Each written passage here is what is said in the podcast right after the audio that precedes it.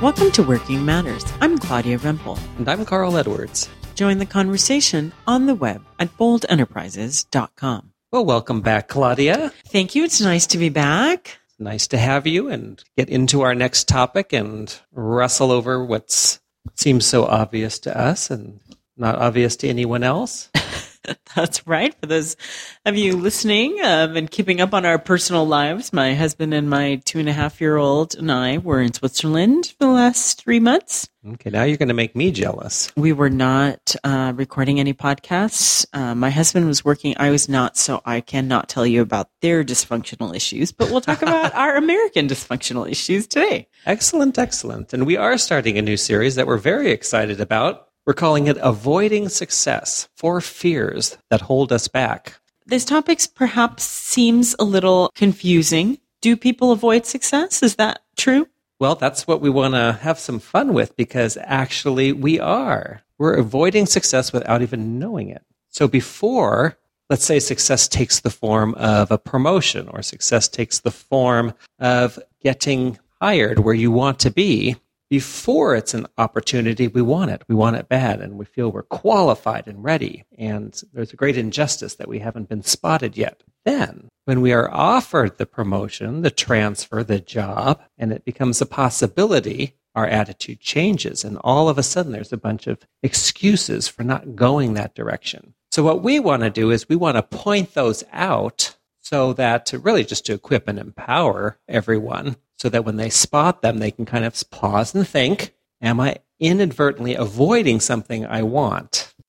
So it seems like we're headed towards sort of pointing those out so that we're aware that this might be, in fact, something that's keeping us from moving to the next to the next step. Exactly. And we've talked before about how we are a success driven culture. We are a culture that seems to only measure success by moving up by being, you know, the best or at the top or getting a promotion. And that's not necessarily what we're, we're not saying that that's what you're, where you need to go. We're just saying that if that opportunity presents itself, we want to make the best, most informed decision. Right. But because we have those voices shouting in our ears that you have to be competent and you have to be strong and you have to be in these roles, when we actually get there, then within us, kind of the fears get stirred of what if I don't measure up? What if things get complicated and I don't perform? Because it's a possibility now. And so instead of just facing those as ordinary things people feel when they're about to stretch themselves professionally, we think they shouldn't be ordinary. They think we think we should already feel strong and capable enough and not have those feelings.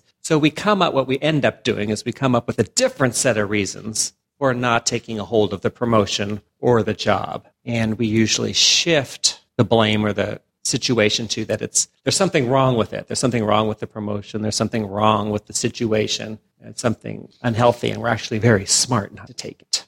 So take us through what some are what some of those um, warning signs or should i say fears that we'll be looking at in the next couple of weeks. So what we're going to do is work through the following four fears. The first would be fear of failure so you get an opportunity and what we're calling the normal feeling that there's a possibility that you won't be able to perform gets poked at. We're calling it normal, but in our culture that's not allowed. So we come up with a reason not another reason not to go there. The second one would be fear of blame, fear of being held responsible for something that's outside of our control. So, you know, like right now in a very tight economy, you know, there's lots of things out of leaders' control. And so we might use that as an excuse not to step up our game because we don't want to put ourselves in that situation. Let's see, the third one's going to be fear of harm. That if we go into that position, we're going to be used, exploited. That we'll be the one, you know, that has to do all the work and someone else will get all the credit. And that kind of thinking goes on. And then the final one is just fear of not being liked. So you're um, maybe moving from a being a member of the team to the leader of the team, and a different set of decisions will be yours. And of course, all decisions can't please all people all the time. So there's going to be people who are not happy with you. And that's a tough thing to move toward.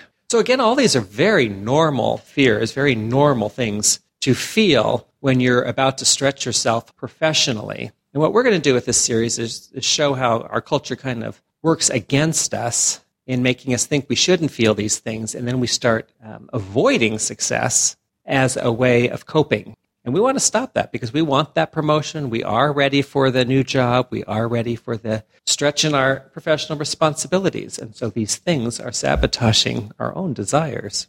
Well, I look forward to exploring that, particularly because I think we have mixed messages from the culture mm. and from ourselves. And yeah. maybe because for the most part, I think we view the boss negatively or the person in charge as not the person who's on your side. And so it's interesting to then to be in a position where you may become that person. We all think we're going to be different, but somehow we fall into some kind of cultural trap or norm. It's the before and after phenomena. So before, it's easy to see his or her faults and the th- decisions they're not making and the way they are not leading well or treating people well and making things happen in a timely manner. When we have the opportunity afterwards, when we have the opportunity to be that person, that's a whole different frame of reference. That's a whole different perspective. Now we're the one who's not going to be liked and we're going to be the one who's critiqued and we're going to be making the one needing to make these decisions without perfect information and having to deal with the consequences. And so, you know, it's just a little scary. Yeah. Makes me think of political campaigns, but I guess we won't go there. anyway, join us next week where we'll be continuing our series on avoiding success and we'll start with the biggie, fear of failure. All right. Come by the website and chat about this. Uh, these are real areas, and this is a safe place to be a real person and put these things out on the table so that you can embrace success you're ready for instead of avoiding it. See you next time. This podcast is a Bold Enterprises production.